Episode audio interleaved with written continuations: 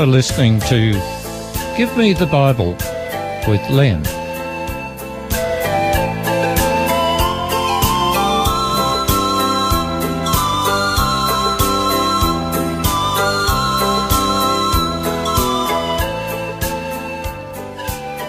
Today's program is entitled Compromise.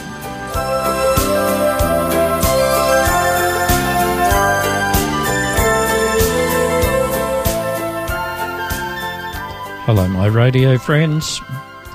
I'm so glad you've joined me today, and I'm glad God loves us and has mercy on sinful human beings, which includes both you and me. A highly respected Christian author, whose name is E.G. White, has written this powerful statement. The greatest want of the world is the want of men. Men who will not be bought or sold. Men who in their inmost souls are true and honest.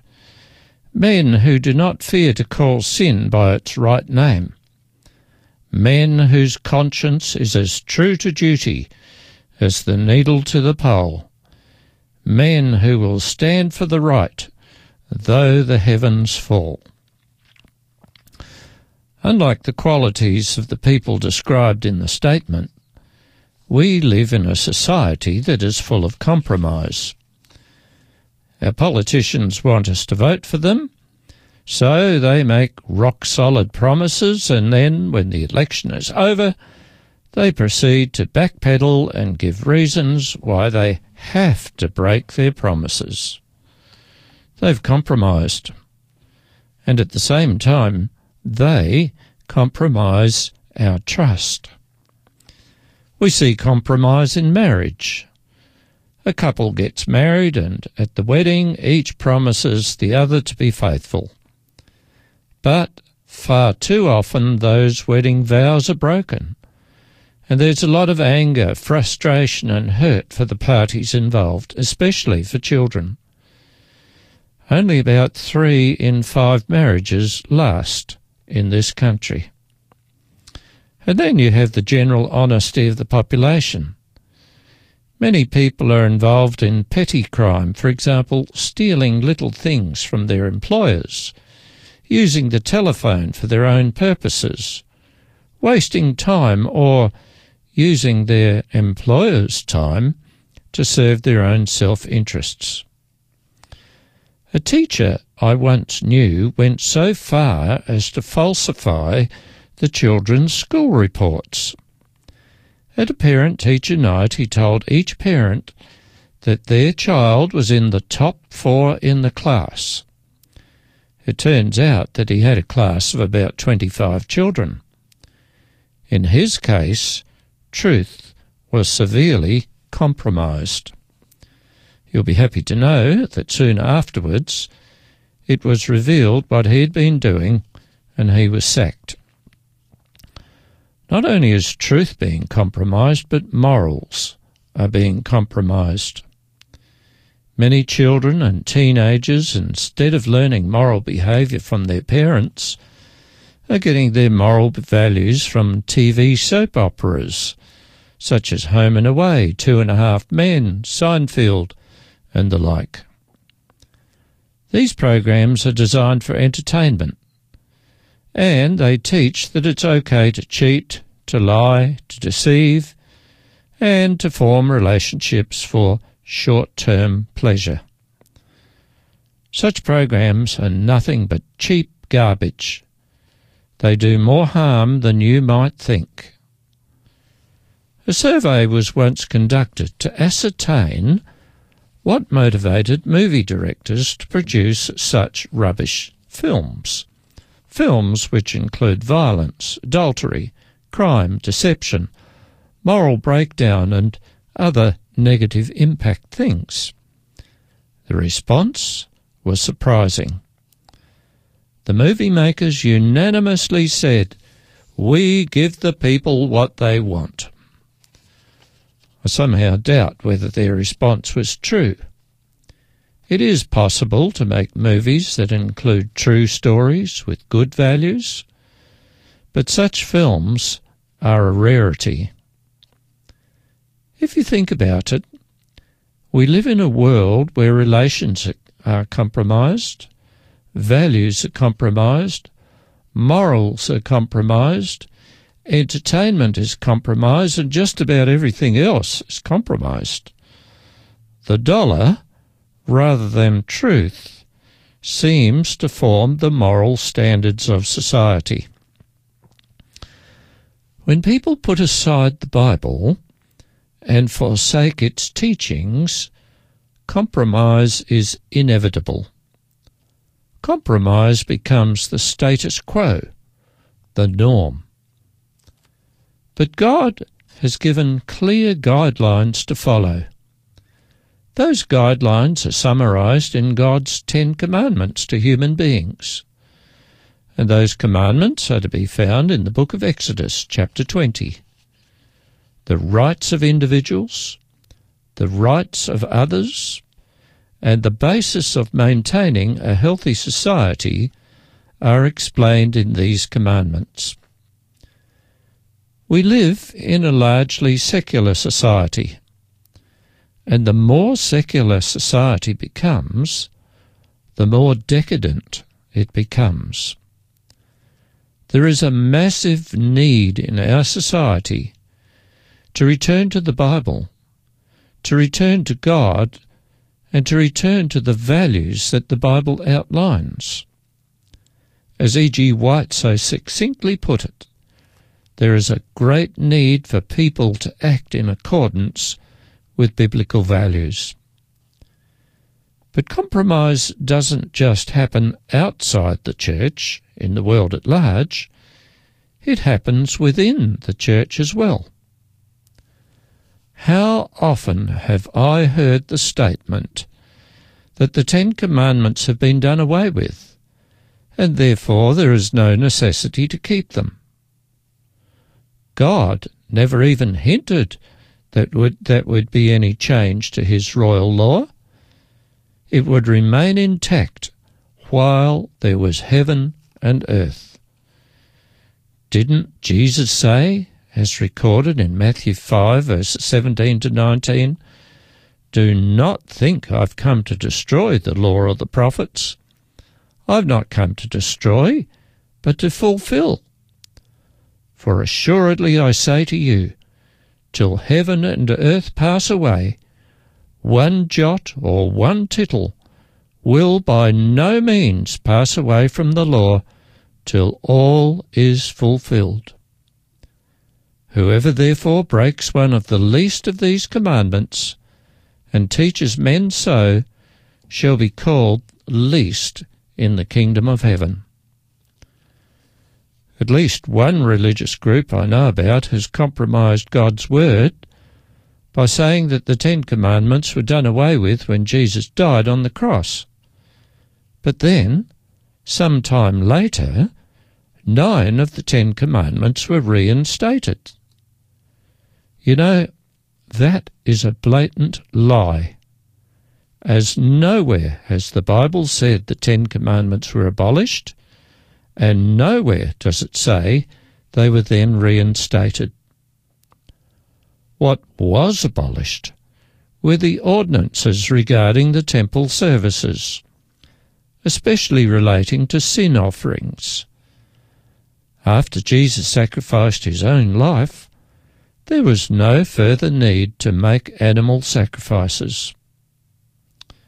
There are many so called Christians who have compromised God's word and their own beliefs by acceptance of what I've just told you about the so called abolition of the Ten Commandments.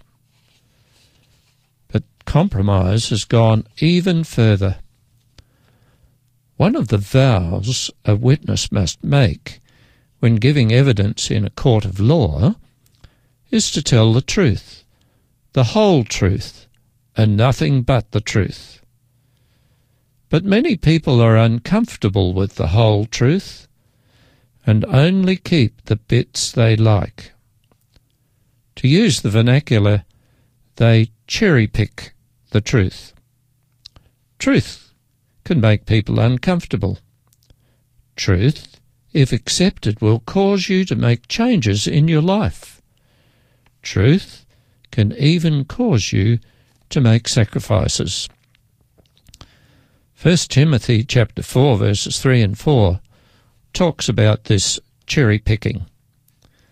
The apostle Paul wrote this, For the time will come when they will not endure sound doctrine, but according to their own desires, because they have itching ears, they will heap up for themselves teachers, and they will turn their ears away from the truth, and be turned aside to fables.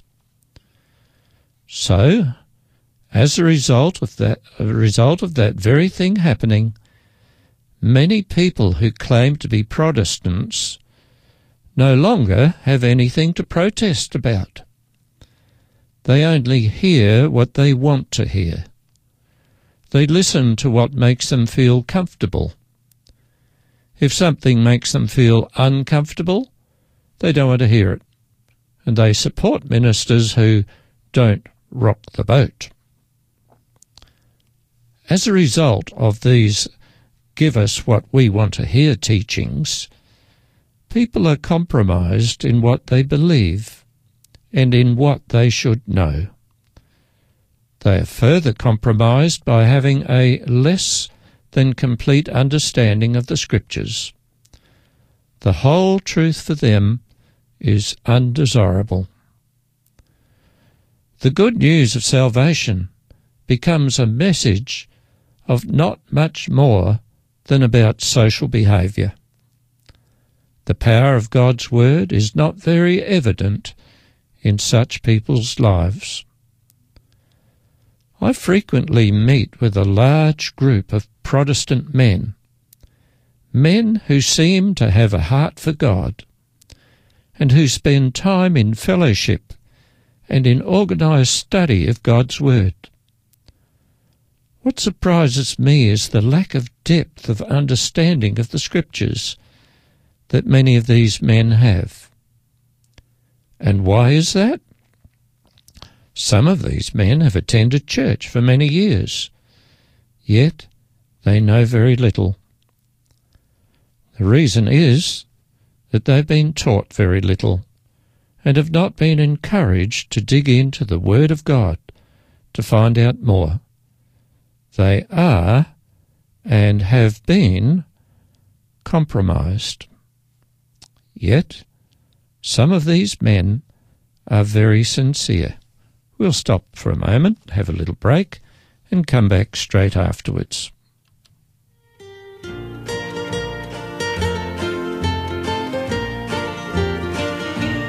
I am thinking today of that beautiful land I shall reach when the sun goeth down by the wonderful grace of my Savior I stand.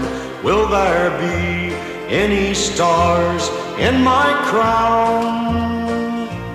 Will there be any stars, any stars in my crown when at evening the sun goeth down?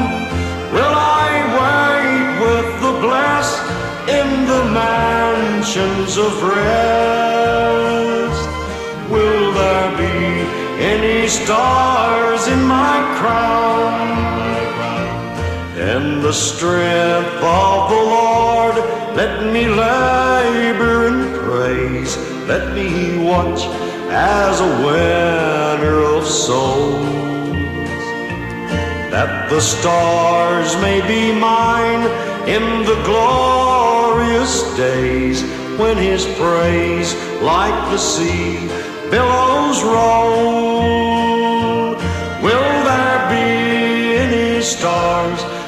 Stars in my crown when at evening the sun goeth down? Will I wait with the bliss in the mansions of rest?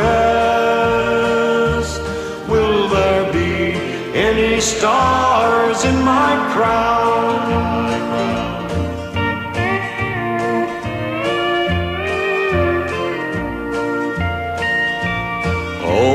Joy it will be when his face I behold, living gems at his feet to lay down.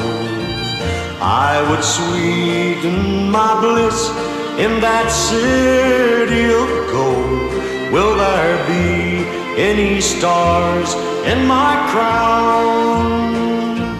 Will there be any stars, any stars in my crown when at evening the sun goeth down?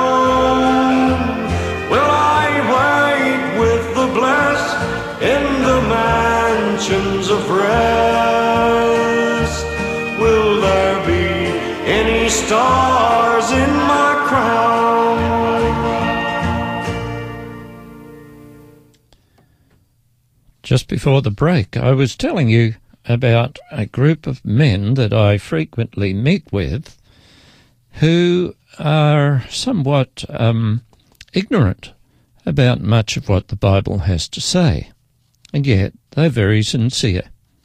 You know, I've heard the leader of this men's group earnestly tell the assembled men that they must honour God by keeping his commandments.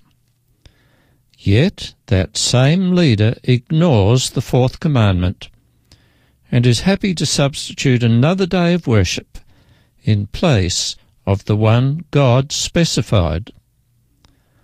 He and anyone else who ignores what God has commanded compromises their beliefs and compromises God's Word, the Bible. And I'm perfectly aware of the fact that there are many very sincere Christians who put aside the, the specific command of God and readily accept something else instituted by man, not God. But Jesus said, If you love me, keep my commandments. And that's found in John 14:15. And then what he said is followed up in the book of First John chapter 2 and verses 2 and 3 where the Bible says, Now by this we know him, the Lord, if we keep his commandments. He who says, I know him, and does not keep his commandments is a liar, and the truth is not in him. Yet, with all this, the Bible makes it abundantly clear that no one will be saved by keeping the commandments. The commandments have not been put in place for that reason. The Ten Commandments were instituted to show people what to do and what not to do.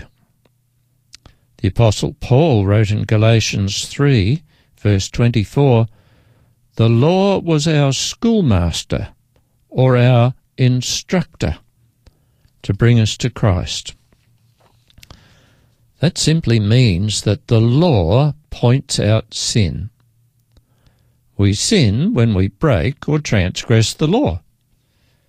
And the only way we can be right again with God is when we come to Christ, confess our sins, and receive His forgiveness. There are some who try to compromise what the Bible teaches by saying, but uh, didn't Jesus state the law as loving God and loving our fellow man or our neighbour? Yes, he did. But loving God and loving our neighbour is a summary of the Ten Commandments. And then Jesus added a new dimension to keeping the law. Obeying the Ten Commandments was not and is not to be a cold, clinical, legalistic thing, like a point scoring exercise. It is to be done out of gratitude. We keep God's law because we are saved, not to be saved. I want to say that again. We keep God's holy law because we are saved, not to be saved. I want you to note carefully that Jesus kept the Ten Commandments. He quoted them and he supported them. And in Matthew 5, he explained them in greater detail. Twice, as recorded in the Gospels, Jesus was approached by people wanting to know what they must do to be saved. One was a rich young ruler, the other was a Jewish lawyer. With each incident, Jesus said to them that they should keep the commandments. And to make sure they knew what he meant, he quoted some of the commandments. You would have rightly thought that if the commandments were to be abolished at Calvary, Jesus would have told his disciples all about it. The commandments were very important in Jewish culture. It is a sad fact that the traditions of men have become more important for many people than the Word of God. All this business about abolishing the law is a clumsy attempt to compromise. There is no command, not even a hint anywhere in the Bible, that the holy day of the week should be anything other than the seventh day, Saturday. Many Sunday, uh, Sunday worshippers admit that, but tradition holds them in its vice. They know what to do, yet they do not do it. To know what to do and not to do it is sin. To do anything other than what you know to be right is compromise. If you are someone who recognizes that you must honour God by keeping the Sabbath as outlined in the Bible, but don't quite know how or where, contact us and we are willing to help you. Otherwise, feel free to attend a Seventh day Adventist church. There are quite a few in the metropolitan area and spread across South Australia. In the church I attend, we have quite a number of people who came from off the street looking for a group of sincere Sabbath keeping Christian believers. The same has been the case with other Adventist churches. You need to do what God's Word tells you. Don't compromise. Remember the quotation I shared with you at the beginning of today's program? Here it is again. The greatest want of the world is the want of men. Men who will not be bought or sold men who in their inmost souls are true and honest, men who do not fear to call sin by its right name, men whose conscience is as true to duty as the needle to the pole, men who will stand for the right, though the heavens fall. That's the sort of person a Christian should be. My dear friends, don't be afraid. Do what is right. Don't compromise when it comes to God's Word. Well, that's it for today, and I hope you will join me again next time. Until then, I wish you courage, courage to do what is right, and I also wish you joy and peace.